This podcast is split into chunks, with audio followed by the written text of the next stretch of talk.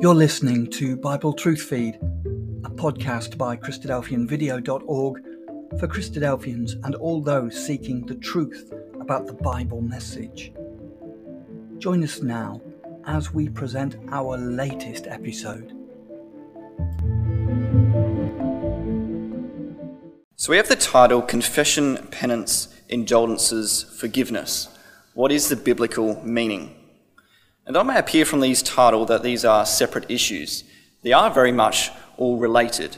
They're said to be a sequence, a process from an acknowledgement of sin to becoming reconciled with God. And so the aim of this evening is to consider whether or not these four phases of this process is true Bible teaching or some kind of popular church tradition. And so the logical starting place would be to understand what religion or what religious organization promotes these four beliefs. And this is important to understand because once we understand what religious identity or what religious organization upholds confession, penance, indulgences, and forgiveness, then we can compare that religion to what the Bible teaches. The Bible becomes the point of comparison, the benchmark, you see. Now, you may have already guessed, but what you'll find is that the Roman Catholic Church is this religious identity.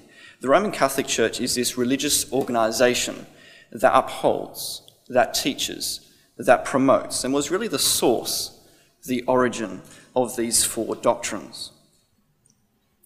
Now, you may be aware that the Catholic Church has seven major sacraments. Think of them as seven foundational rites or practices performed by the Church, seven holy ceremonies used in its functioning. The one we want to consider this evening is called the Sacrament of Penance and Reconciliation. And you notice that this is placed under the category two, the sacraments of healing. And the reason is that the church places this sacrament under that category of healing is because they say that sin is like a bodily wound, a wound that requires healing through forgiveness. And they also call it a sacrament of reconciliation, because reconciliation means to be at peace again, where the sinner is no longer separated from God by sin. And from a first glance, this sounds fine, because the Bible, well, it does call sin or describe sin as being a wound. The Bible's view is that sin does separate us from God. So you might seem all good so far. Well, the church says that this sacrament encompasses four major elements. Let's look at these four major elements um, as defined by the church itself. So, the first element of this process is contrition or conversion. It's a state of feeling remorseful. The church says that it's a sorrow of soul and the resolution to not sin again. The second is confession. It involves confessing all past sin to the priest, usually at a confession box. And the church necessitates a minimum frequency of at least once a year in order to perform one's Easter duty. Penance, otherwise referred to as atonement or satisfaction, as a single element of this sacrament, is essentially where the priest sets a task that is required in order to achieve forgiveness and, and somehow make up for the sin committed. And this can involve, for example, repetitions of the rosary or, or various other church rituals. These are determined on the basis of the severity of the sin. And the final element, and really the, I guess, the whole purpose of this sacrament, is forgiveness, also referred to as reconciliation or celebration or absolution. It's the release from the feeling of guilt. The priest recites the words of absolution in the name of Jesus, and the sinner is said to be restored and reconciled to God, Jesus, and the church. So, those are the four major elements of this process. But the church today, even in their catechisms, their official documentation, they include indulgences as part of this process. And this is because there's said to be more temporal punishment as required by divine justice. The church says this must be undertaken in the present life through either penance or indulgences, or in the world to come, that is, through purgatory. And so, if you choose the indulgences option, then purchasing an indulgement allows the repentant sinner the means of discharging this debt of sin through monetary means. And so if you didn't quite get around to doing enough good work uh, to make up for the bad, well, then you're still okay because, or your family, or your relatives, or your neighbour next door, they can pay for your salvation and ensure you reach heaven in one piece. So, how do we make sense of this church teaching? Well, this is the summary in a schematic sense. This is a summary of this sacrament of penance and reconciliation. This is how the church says you'd go about obtaining forgiveness and reconciliation. So, if that's the one side, well, what about the other side of our subject for this evening? The title suggests that the Bible should be the point of comparison. And this is important. We can't just go by whatever document, uh, in this case, the church would say the catechisms of the Catholic Church. We can't just go by those because, well, it doesn't really prove anything if we were to just use that church document as a basis of comparison. So, my point is the basis of comparison can only be the Bible. No other document can suffice. Now, this shouldn't pose, um, pose any issue for the, the church. It shouldn't be any cause of concern. Because, well, the church says they descend from the original first century church set in Jerusalem. The church claims its origins to be with the apostles. The apostle Peter they claim to be the first pope. So I want you to come across to Acts chapter 2, if you will. I'm going to refer to this first century church as the first century ecclesia. The word ecclesia is simply the word church in the Greek New Testament. The reason for this is because I want to differentiate this particular church or ecclesia from all the other religious movements and churches through time. So the question is, of course, are these doctrines and teachings that's held by this first century ecclesia, are they the same as what's upheld by the church. Acts 2 and 37. Now, when they heard this, the speech of Peter in the previous verses, they, these people, they were pricked in their heart, and they said unto Peter and the rest of the apostles, Men and brethren, what shall we do? And then Peter said unto them, Repent and be ye baptized, every one of you, in the name of Jesus Christ, for the remission of sins, the forgiveness of sins the outcome is in verse 41. And then they that gladly received his word were baptized. So the first ceremony that's mentioned of this first century ecclesia is baptism. And according to the biblical definition, this is complete immersion in water. So evidently, sprinkling isn't quite good enough. And verse 38 says that baptism has to do with the forgiveness of sin and through the name of Jesus Christ. You notice it says that. But here's the thing the act of baptism only occurs once. So the logical question is well, what about all the sins committed after that act of baptism? Well, the church would say that for all the sins committed after the act of baptism, or the sacrament of penance provides that forgiveness and that reconciliation. Well, is that the case? Is that the Bible's answer? Verse 42 and they, those who were baptized, they continued steadfastly in the apostles' doctrine and fellowship, and in the breaking of bread and in prayers. So, despite how hard you look, there doesn't seem to be any mention here of the prescription of penance. According to the first century ecclesia, after baptism, the forgiveness of sin occurs through daily prayer and the breaking of bread. Sin is confessed through daily prayer and the remembrance of how that forgiveness of sin is achieved through Jesus Christ. That remembrance occurs through the daily uh, through the breaking of bread, and that's going to occur on the first day of the week. So you appreciate instead of these seven sacraments of the church, the first century ecclesia only has two ceremonies: baptism, verse 38, which forgives past sin, and the breaking of bread, verse 42, which remembers that sins committed after baptism are forgiven through the work of Jesus Christ. But the question remains is confession and penance and indulgences and the, type of forgiveness that the church teaches, is that a valid claim by the church, or is this some kind of religious deception practiced through time? Well, I want to trace the development, the origins of these teachings through church history. I want to show you how that the early church fathers they struggled to define how that the forgiveness of sin and reconciliation with God could occur if it wasn't to be based on Bible truth. How would they make sense of the process? What would change if it wasn't to be based on Bible truth? Well, that's precisely what I want to demonstrate to you now. See, it's in the period around 49 to 52 AD that the Apostle Paul is going to warn the ecclesia in Galatians 1. He says, I marvel that you are so soon removed from him that called you into the grace of Christ unto another gospel, which is not another. In other words, it's not really another gospel, it's something completely different. But there be some that trouble you and would pervert or change this gospel of Christ.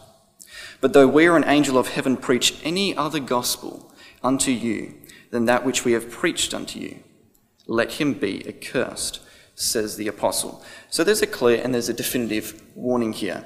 The process has already begun. There's another gospel emerging. Well, Acts 20 describes yet another warning. The timing of Acts 20 is 56 AD, and the apostles speaking to the elders of the ecclesia at Ephesus he says, Take heed therefore unto yourselves and to all the flock, the ecclesia, over which the Holy Spirit hath made you overseers, to feed the ecclesia of God which he hath purchased with his own blood. For I know this, says the apostle, that after my departing shall grievous wolves enter in among you, not sparing the ecclesia. Also of your own selves shall men arise speaking perverse things to draw away disciples after them. So there's yet another warning a warning that there would arise in this ecclesia some who would speak perverse things. The word means purposely misinterpreting, there's purposeful wrong doctrine. The apostles' true religion would be changed. And, and so from this point in history, there would now be false doctrine, false religion, false churches, and false practices. Come to the year 67 AD, there's another warning, another prophecy of things to come. The Apostle Peter himself is going to add that there's going to be false teachers who would secretly introduce heresies of another religion, another false religion. Well, the question is what happens next after all these warnings and prophecies? Well, I want to refer, to you, uh, refer you to a number of quotations from the early church fathers. They express the current church view at the time. I want you to appreciate the timing of these quotations. So, 96 AD, St. Clement of Rome, he would have this to say. He said, Be subject in obedience to the priests and receive discipline unto penance, bending the knees of your hearts. So, before the end of the first century, there's this idea put forward that penance is required by the priest, and that's the priests that determine this act of penance. Now, think about that, bearing in mind that the, the book of Revelation, the last book of the Bible, was only written in 96 AD. The very same year as the Bible that was completed, there's now another doctrinal view emerging. By 110 AD, there's a chap by the name of Irenaeus, and he says that for as many are as of God and of Jesus Christ are also with the bishop. And as many as shall in the exercise of penance return unto the unity of the church, these two shall belong to God, that they may live according to Jesus Christ. So in a mere couple of years, the prophecy of Galatians 1, the appeal of Acts 20, the warning of 2 Peter 2, well, that's begun. There's now another doctrine another religion, another church, another practice of penance before priests. Now, I don't want you to get the impression that these are just somewhat isolated events. Come to the year 248, the church now likes the idea of confession occurring before penance.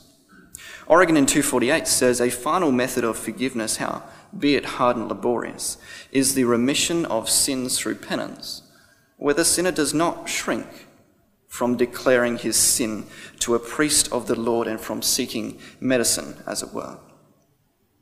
But it's really in the year 251 that there was a need to have a formal court assembly at Rome.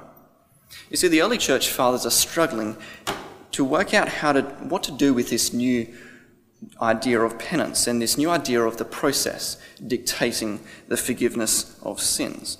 You see, on the one hand, you've got Saint uh, Cyprian. He happens to be the bishop of Carthage. And he's going to argue that, well, let each confess his sin while he is still in this world, and while confession can be received, and while satisfaction and the, the forgiveness granted by the priests is acceptable to God. And then on the other side, you've got this Novatian, and he disagrees. He happens to be the leader of the Roman clergy. He missed out being the next pope because of his views, but he would argue the contrary. He would argue that forgiveness, well, that's left with God alone who can grant it. So you can see there's a bit of a debate here. Does forgiveness only come from God? Or can it, as Novatian would, would say, or has the church been given exclusive authority to somehow administer the forgiveness of sin, as this Saint Cyprian would put forward? Well, it turns out that the church was happy to become the exclusive administrator of the forgiveness of sins. And this would be the continuing stance that the church would uphold for another 13 centuries, until it was all nicely written up and properly formalised, of course, in a later council. And we'll get that, uh, we'll, we'll, see that in a, in a moment. Now, if you're observant, you'll notice on the keynote that this quote isn't attributed to a saint Novatian. And that's because, well, he lost the argument. He was excommunicated and therefore didn't make the qualification of being a saint. Well, by 374, this is the view of the church according to Basil the Great. He says it is necessary to confess our sin to those to whom the dispensation of God's mysteries are entrusted, that is, the church. And this church becomes so well established in Rome that in 380 it becomes, well, state religion. All other religious systems were banned under Roman law. So, if you don't mind, we'll just call this a state enforced religion. We'll refer to it as the religion of Rome. Well, by 430 AD, the direction of the church teaching is really quite obvious.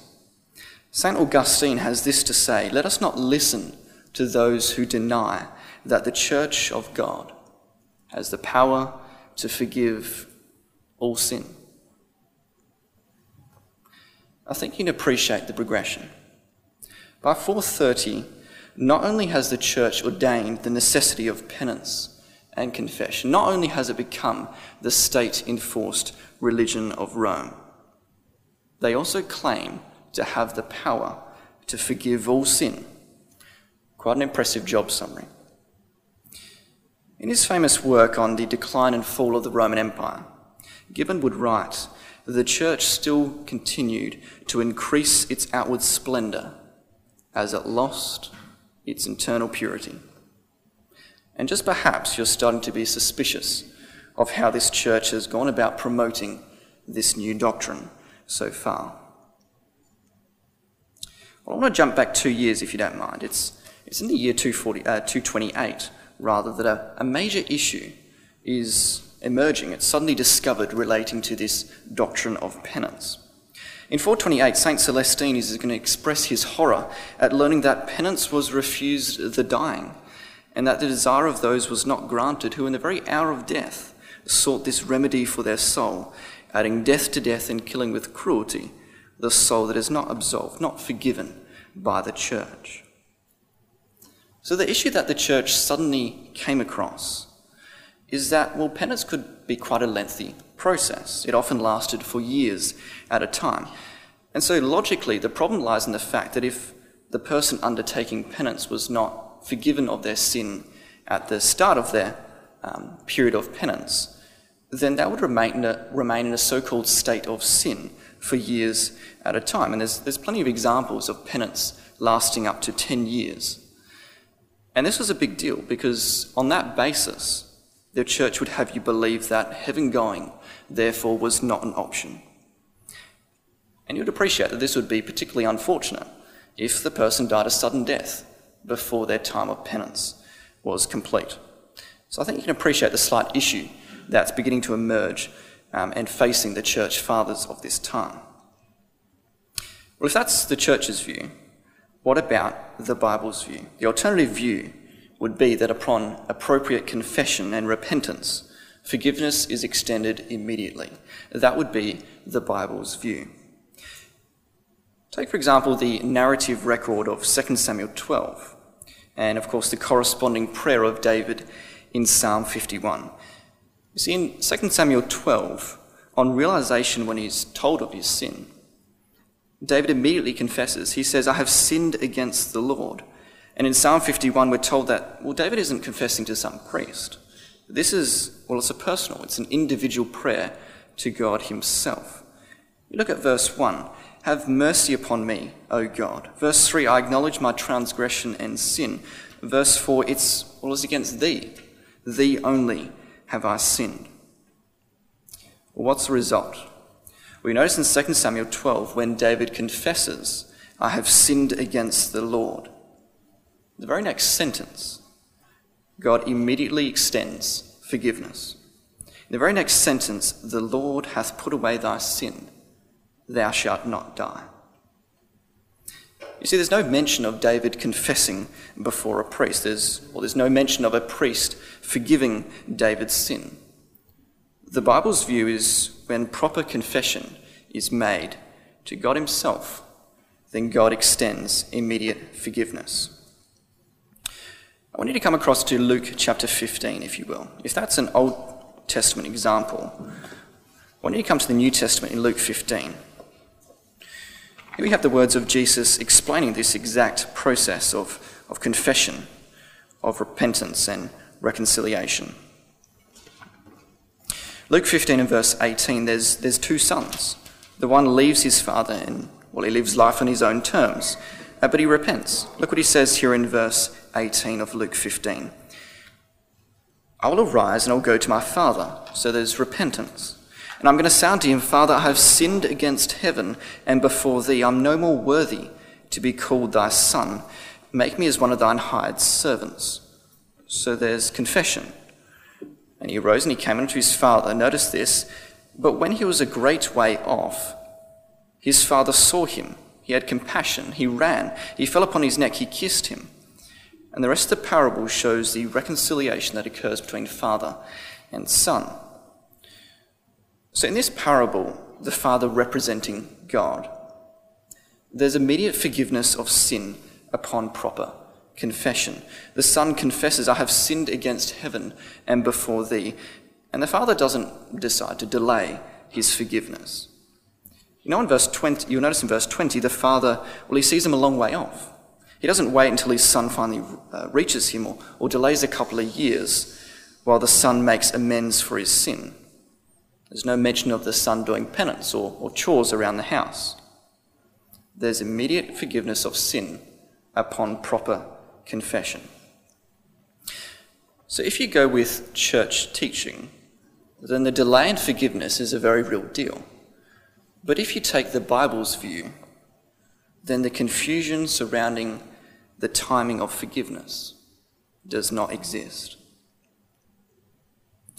Now, if we go back to church teaching, there's something called public penance, which was quite a big thing uh, back in the day. This is what St. Augustine in 430 AD says about public penance. If the bishop judge that it will be useful, so notice the choice of language, if the bishop judge that it will be useful to the church to have the sin published, let not the sinner refuse to do penance in the sight of many, or even of the people at large. Let him not resist, nor though shame add to his mortal wound a greater evil. So there's now a bit more power being offered the church. Authority is being extended to the bishop and to his council to determine well, how far the process of penance could extend and go beyond confession, whether it benefits the church to have a sin published and, and publicised. And perhaps you can see how this may well come in useful and be of benefit to the church. Well, coming back to church history, things are going well for the Pope and the church and and the religion of Rome. Well, that is until the Western Roman Empire happens to fall in 476 AD, a slight inconvenience, I imagine. And then to make matters worse, in 568 to 770, you can see in the keynote there that, well, the Pope's having a bit of difficulty with all these Germanic tribes running about Europe. He's got the advance of the Arab expansion to Spain in the west, the Lombards invading Italy to the north, the Vandals coming up from North Africa to the south. So things aren't looking too good for the Pope. And so the Pope appeals for military support from Constantinople.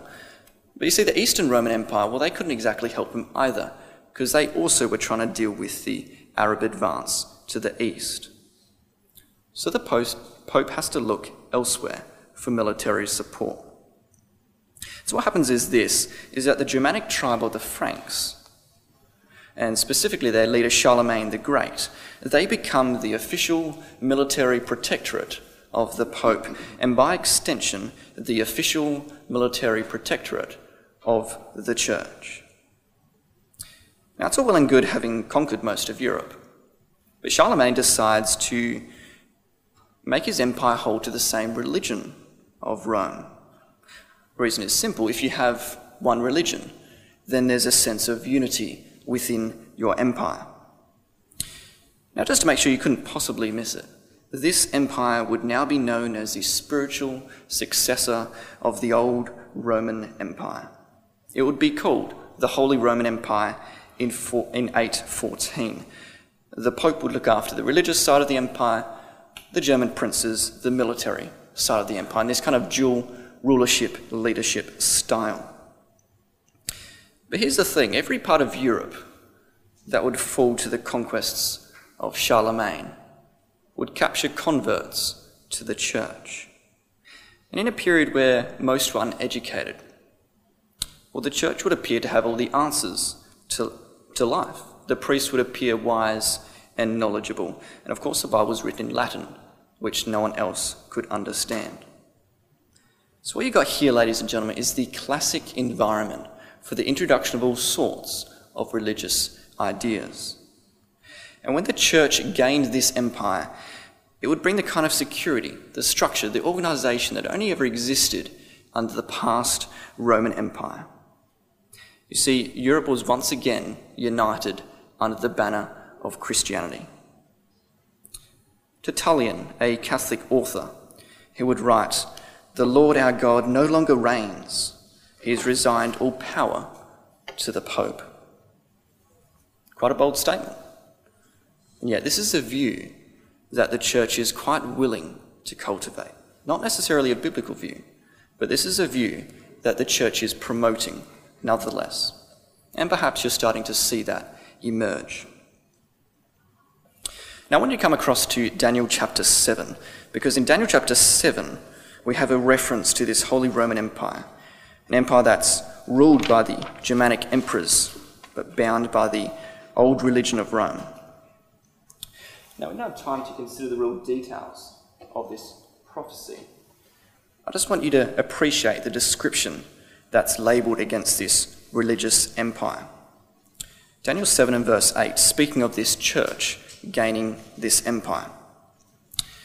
I considered the horns, these Germanic powers of Europe, and behold, there came up among them another little horn. So, well, there's another power arising, before whom three of these Germanic horns were plucked up by the root. So, three Germanic tribes were defeated, and that happened in history. And behold, this horn, in this, this new power arising, were eyes like the eyes of a man, and a mouth speaking great things. So the question is well, what is this new little horn? Well, I'm going to put it to you that this is the emerging power of the papacy. It's a revival of the religion of the old Roman Empire. And you know, that's hinted at at the end of verse 8. This religious empire is described as having a mouth speaking great things. It's an apt description of the church publishing all sorts of creeds, doctrines, interpretations. You might well say this is the teachings of penance and reconciliation, forgiveness, contrition. You see, the German emperors of this empire, they could threaten you with the death penalty, and, and fair enough. But here's the thing the Pope and this religion of Rome, they had a far, far greater threat. The church could and the church would threaten you with the penalty that you wouldn't make it to heaven. You wouldn't make it to heaven unless you followed their prescribed manner of penance and reconciliation. The church claimed that they had the keys of purgatory in their hand. They claimed they had the power to open and to shut, to bind or to loose the destiny of the sinner. The choice whether to extend forgiveness or not. So I'll leave it to you to guess which one brought far greater obedience, the German emperors or the Pope.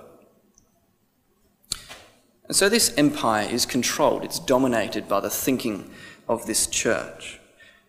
But not only that, in verse 8, it has eyes like the eyes of a man. Well, of course, this is because the Pope was well aware of everything that's occurring in this empire. How could you not when confession is conditional, penance is prescribed by the priests?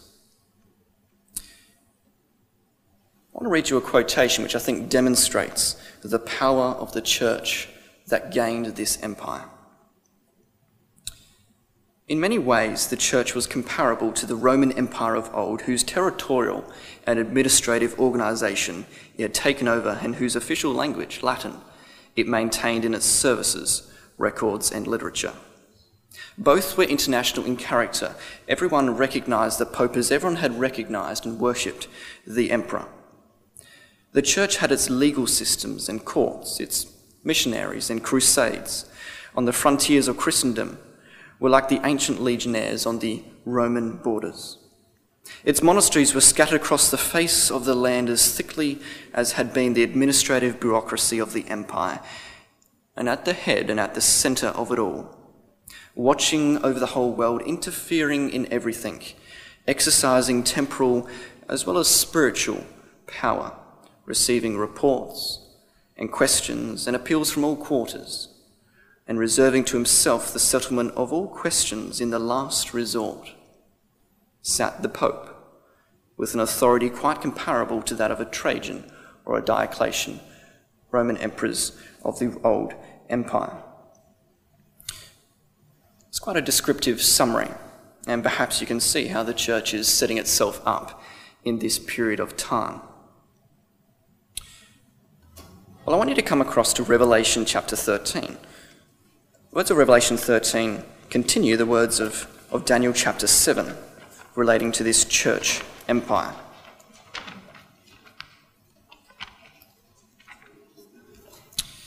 And we have in verse 11 two horns. So this is an empire that's co ruled. It's an empire that's got two rulers, a, a German emperor and a pope.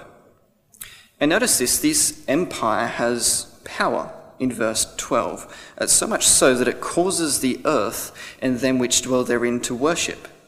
And verse 13, he maketh fire come down from heaven.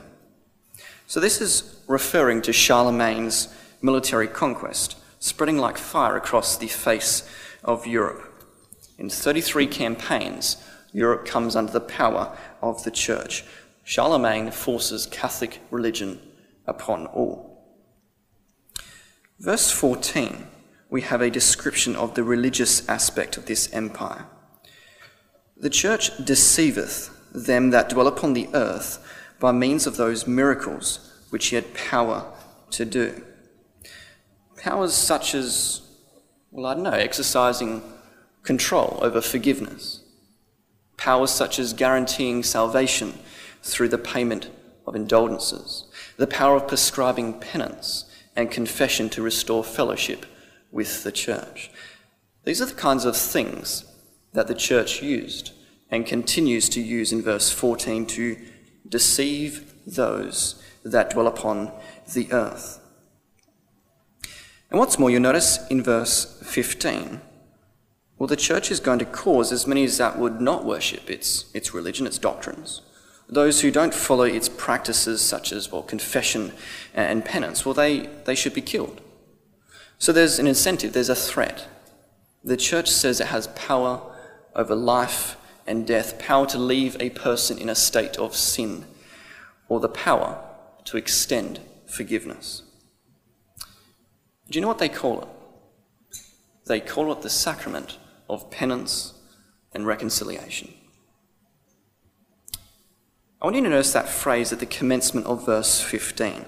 This image, this system, well, it's given life Now, in the sense that, well, the papacy is going to become less and less dependent on the German emperors. The, the church has become more and more independent and powerful as it comes to life in the year 1077. This is a turning point, a defining event in church history. So, what happens in the year 1077? Well, I'll tell you what happens. It's the classic example of penance. And it's going to occur between Pope Gregory VII and the German emperor of the time, Henry IV.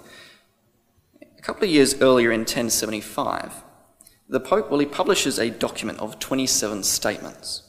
He presumably wakes up one morning and, and decides that as Pope, and I quote his words, he alone can depose or reinstate bishops, and just in case of emergency, it may be permitted to him to depose emperors.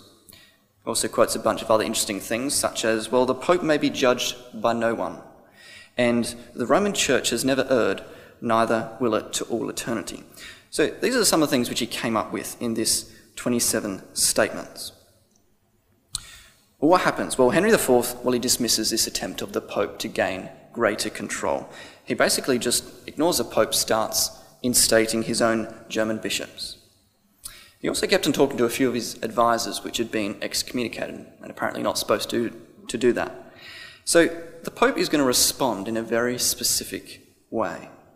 The Pope excommunicates the Emperor of the Holy Roman Empire.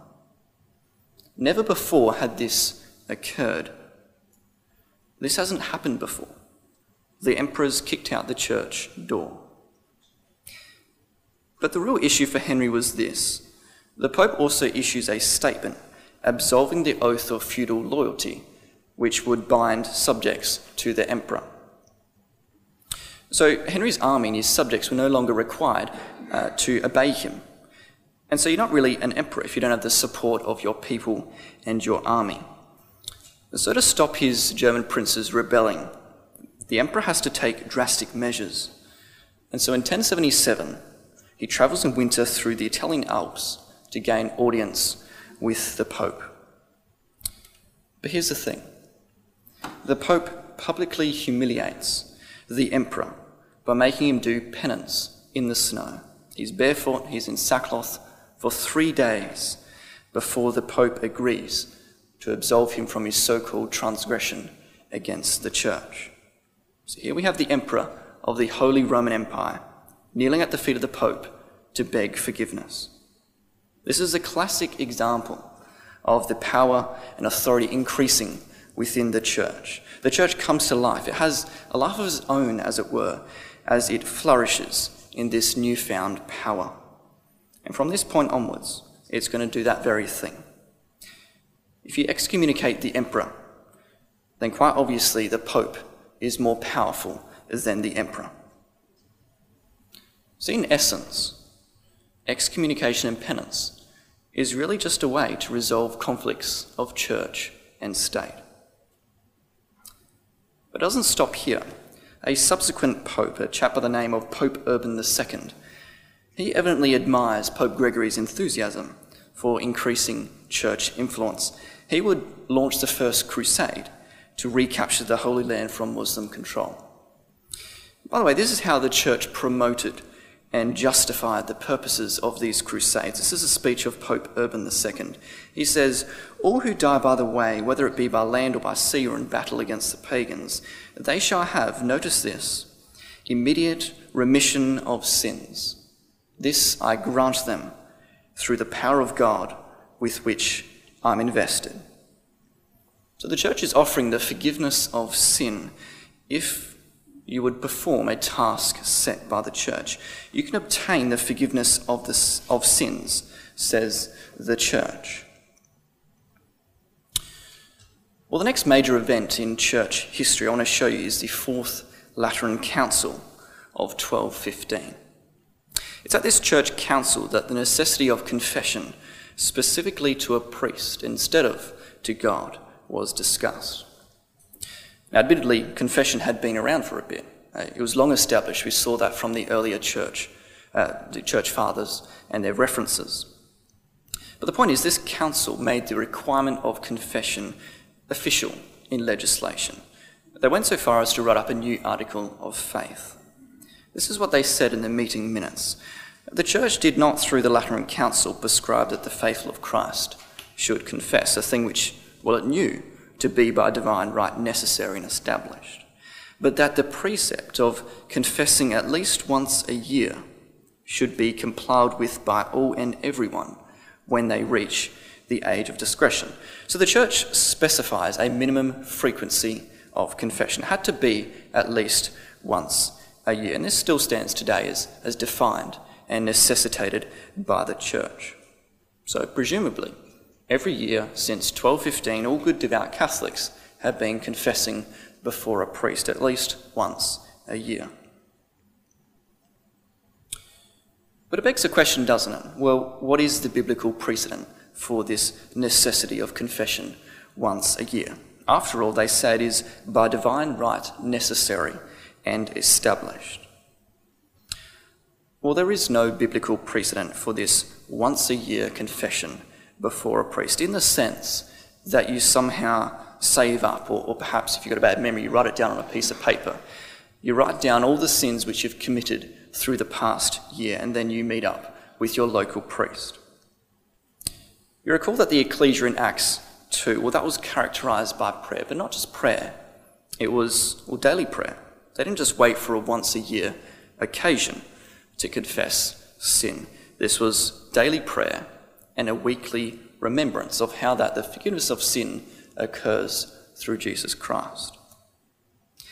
And what's more, the Bible makes it clear that there is only one priest, not any priest in any church down the road. There is only one priest through which we can approach God and ask for the forgiveness of sin.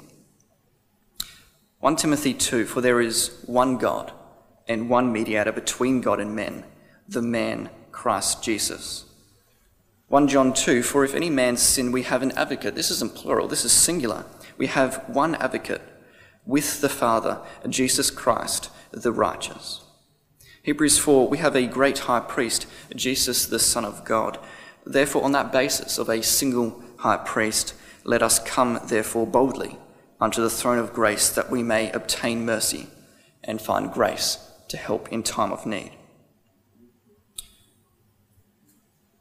Now, we haven't spoken much about indulgences so far, but this is where we do. You see, the church had already been conducting a, a prosperous business policy uh, for quite some time. Much of that wealth was obtained by selling bits of the wooden cross and, and various other relics. But then the church got a bit more ambitious and, and focuses their business model on the sale of indulgences, specifically marketed to gain entrance to heaven, to guarantee salvation, or, at the very least, provide the immediate forgiveness of sin. So, evidently, this was to deal with the delayed forgiveness scheme. And so it's in the year 3, uh, 1300 AD that Pope Boniface, he's the, the Pope of the time, he's going to proclaim what he called a year of Jubilee. And this was for the express purpose of selling indulgences, uh, particularly to those who made pilgrimage uh, to Rome and toured the tomb of St. Peter uh, that year. Now, you appreciate that since, well, the granting of indulgences is linked to money, uh, there were a few slight issues uh, which perhaps the church didn't quite expect. Take, for example, this reference from the Catholic Encyclopedia of all places. They say that or however innocent in itself this practice of indulgences was, well, it was, it was fraught with grave danger and soon became a fruitful source of evil. There was the danger that those who granted indulgences just might well be tempted to make them a means of raising money. It cannot be denied that these abuses were widespread. The traders in indulgences continued their nefarious practice to the very great scandal of the faithful. This is what they admit, the Catholic Encyclopedia. Well, it doesn't stop there. With the invention of the, the printing press, this subsequent availability of a printed Bible, there was a bit of concern raised about the church adopting this money making role. Because at this time, under the rule of Pope Leo X, that the Vatican was unfortunately a little bankrupt. But Pope Leo's greatest ambition in life, what he really wanted to do, above all else, was to renovate St. Peter's Basilica. It turned out to be a hugely expensive building project. And so as to raise a bit more cash money, Pope Leo X makes a special appeal. He makes a special appeal to fill the coffers of the Vatican. One author would write If the earthly treasury of the Pope was empty, his spiritual treasury was full, and there was wealth enough there to rear a temple, St. Peter's Basilica, that would eclipse all existing structures and be worthy of being the metropolitan church of Christendom. In short, it was resolved to open a special sale of indulgences in all the countries of Europe. This traffic would enrich all parties. From the seven hills would flow a river of spiritual blessing. To Rome would flow back a river of gold. Can you see what's happening, ladies and gentlemen? The church is essentially becoming a bank for the sale of forgiveness. So in 1517, arrangements were made for the opening of this market. The license to sell in different countries, well, that was a simple case of going to the highest bidder. Not sure what the scriptural precedent for that was. But anyway, I want to draw your attention to the particular Archbishop of Germany. He would appoint a church official by the name of Johann Tetzel uh, to, tell, to sell indulgences across Germany. His business slogan was simple. He said, God in his infinite mercy, he doesn't desire the death of sinners, but that the sinner should pay and live. So you can see the emphasis on purchasing salvation. And, and so this Johann Tetzel would, would saunter across Germany selling these pieces of paper. And he would carry around with him a picture of the supposed devil tormenting souls in purgatory uh, to make it a bit more real life like, I guess. And he would quote the words which he had written on the money chest, which would read As soon as the gold in the casket rings, the rescued soul to heaven springs. And because it's got a bit of a rhyme to it, I guess, this became popular church teaching. There would be huge processions, there would be the beating of drums. Uh, banners, candles, a tall red cross would be set up in the market town square. And what's more, notice this. The church even claimed that these indulgences could pardon the sins you intend to commit. So if you're a forward thinking person, you want to get ahead in life, you can pay in advance for the forgiveness of sins that, well, you intend to commit. And then there was this idea of this was a limited market buying opportunity. Johann Tetzel would say, Press in now, come, buy while the market lasts. Should that cross be taken down, the market will close, heaven will depart, and then you'll begin to knock and bewail your folly in neglecting to avail yourself of the blessings which shall then have gone far beyond your reach. This is what the church promoted. This is how the church says you can obtain the forgiveness of sin. I want you to appreciate the seriousness of the situation. The wealthy could easily purchase indulgences. The real impact would be felt on the poor. They would give away their life savings in order to buy pardons to bring family members from purgatory. I want to show you a quotation from the Pope of this time period. I already mentioned his name. His name was Pope Leo X. In an opulent Good Friday banquet in the Vatican, Pope Leo X would blatantly admit what a profitable affair this fable of Christ has been to us. This is the Pope this is the leader of the church. This is apparently God on earth.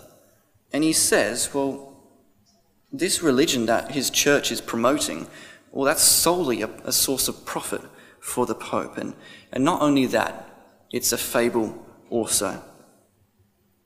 Quite an astonishing statement. Well, this was too much for a monk by the name of Martin Luther. He would write up a document listing 95 reasons against this practice of indulgences. He nailed it to the Wittenberg church door.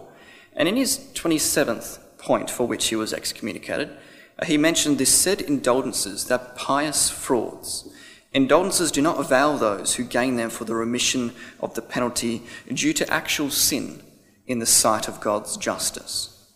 So essentially, what Martin Luther is arguing is that, well, salvation is through faith and grace alone. You can't pay for salvation. He also wanted to have church teaching based on the Bible without the over reliance on the church's interpretation. Well, that's what we want to do now. We want to turn to the Bible and see if there is any scriptural precedent for this uh, practice that the church is putting forward of indulgences. Now, it's worth pointing out that indulgences or the need to purchase indulgences, well, that's never supported or, or mentioned in the Bible. And another, for that matter, is purgatory, heaven going, or the torments of hell. So, already you can appreciate that this seems to be in a bit of direct contrast to the church. Just come across to Acts chapter 8, if you will. Some in the apostles' day tried to do this very thing. They tried to buy the gift of God through, through monetary means. What's the Bible's answer? Acts 8 18.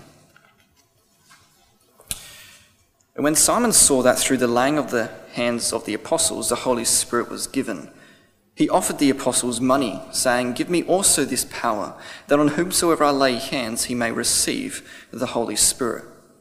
But Peter said unto him, Thy money perish with thee, because thou hast thought that the gift of God may be purchased with money.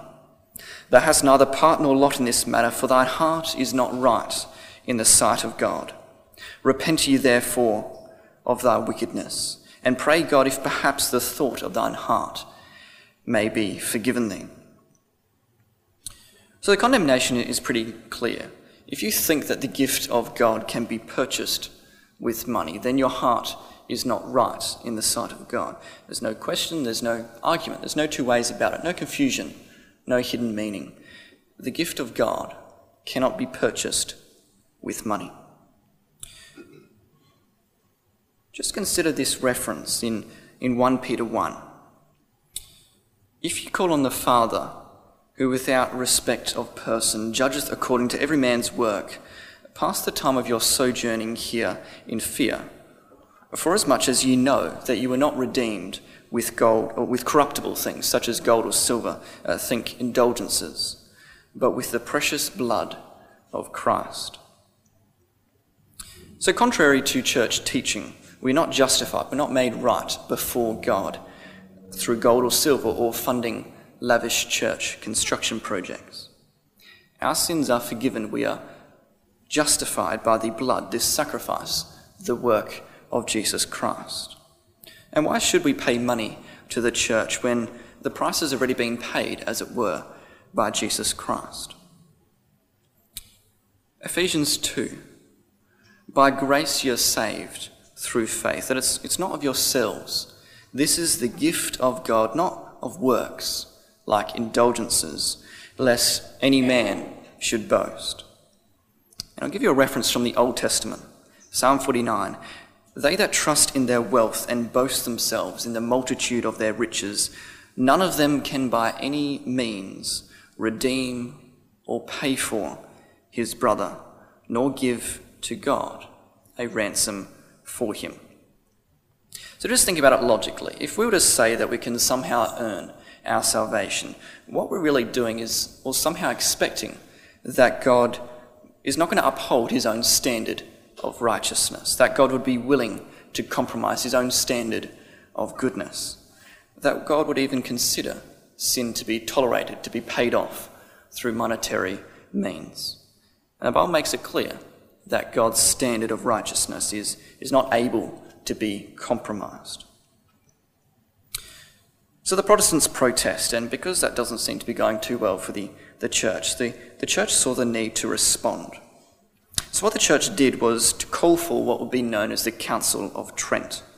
It's really a series of discussion that took place over several years, uh, divided into three time periods, in which the church would discuss what they should uphold or, or what potentially they could drop in the face of this Protestant pressure.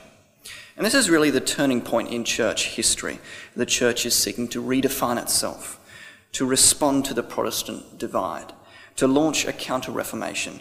This is going to be emerging as a new, a improved, a modern church. And I say that because what they formalised in this council has remained in church uh, doctrine. The decisions made in this Council of Trent continue today. Now, in terms of our subject for this evening, the question is would the church see the importance of confession and, and penance and indulgences and forgiveness that the church teaches? Would, would those doctrines be seen as important above all else to the church? Well, the answer is that the church called a meeting. They sat down, got up, and concluded that there was no need to change this sacrament of penance and reconciliation. The church leaders were determined to keep the necessity of confession and penance.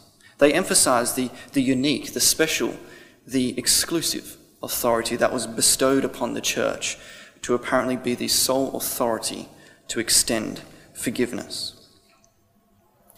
Now, I don't have time to consider this council in any detail. I just want to come back to what they said of, of penance and indulgences.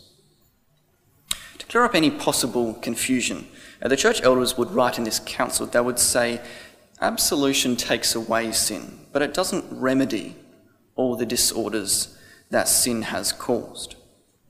Raised up from sin, the sinner must still recover his full spiritual health. And, and notice this by doing something more to make amends for the sin. He must make satisfaction for or expiate his sins.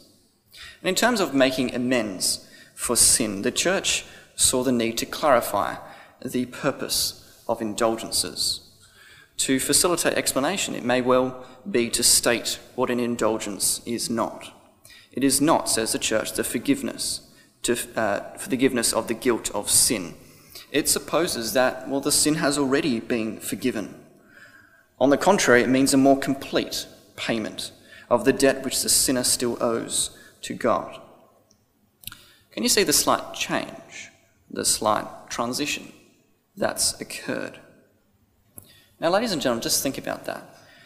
The church now says that indulgences cannot purchase salvation outright. They can't be used to guarantee the forgiveness of sin because it supposes that sin has already been forgiven.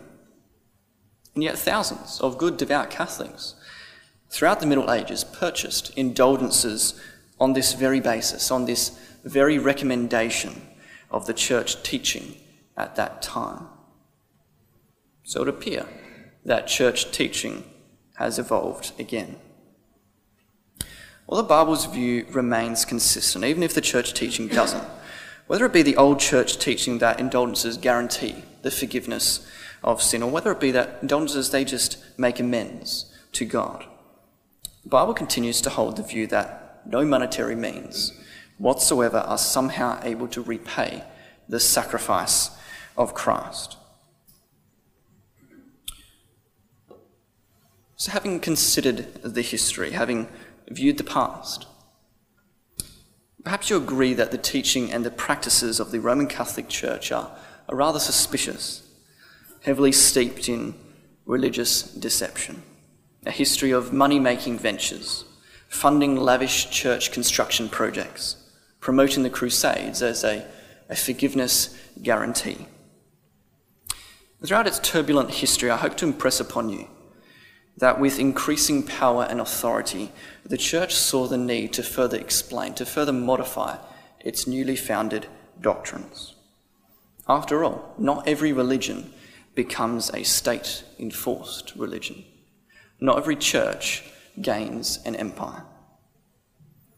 Before the Bible was even completed in 96 AD, there was the beginnings of another church. Another church with another view on forgiveness, another message, another practices. One that demanded obedience through the repetitions of penance. One that sought control through forced confession, one that gained outstanding wealth through the sale of indulgences, and one that influenced millions through the claimed authority of holding the keys of forgiveness and reconciliation. So, as church teaching evolved throughout the centuries of time, the church changed its practice. It moved away from the simple gospel message, from the first century ecclesia.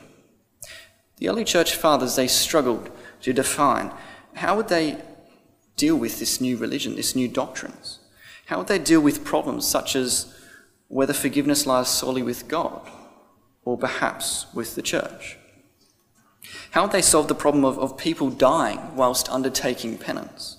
How would they explain the idea of a, a delayed forgiveness scheme? How would they respond to the Protestant protest? You might recall I quoted earlier from Gibbon. He would write, The church continued to increase its outward splendour as it lost, as it lost its internal purity.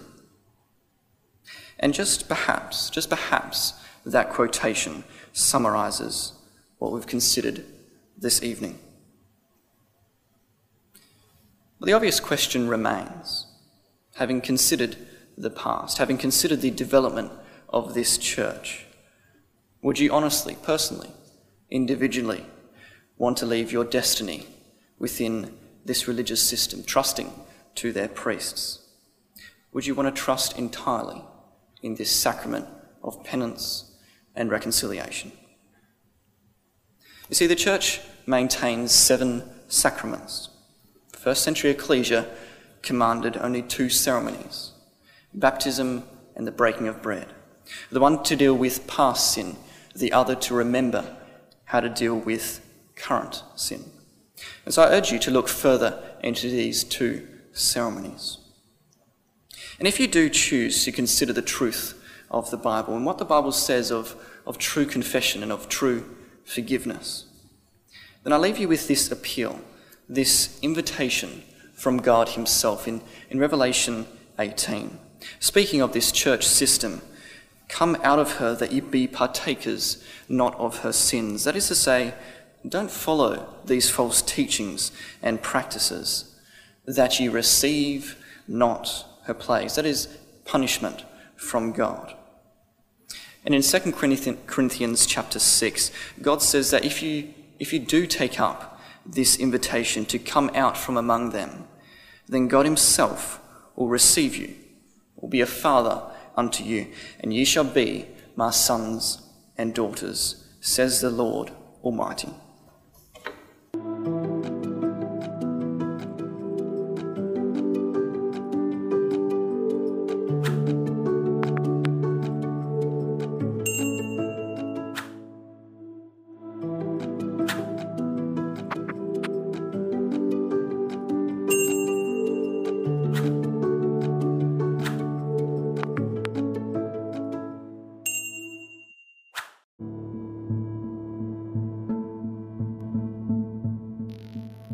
Thank you for joining us. We hope you found the episode helpful. Don't forget, most of these episodes are also available as videos on our video channel, cdvideo.org. So head over and take a look. If you have any comments or questions or suggestions, please get in touch or leave us a voice message. We love to hear your feedback. You can email us at bt f at cdvideo.org. If you enjoyed the episode, then please share it with others. Until next time, may God bless you in your studies and your walk towards God's kingdom. Amen.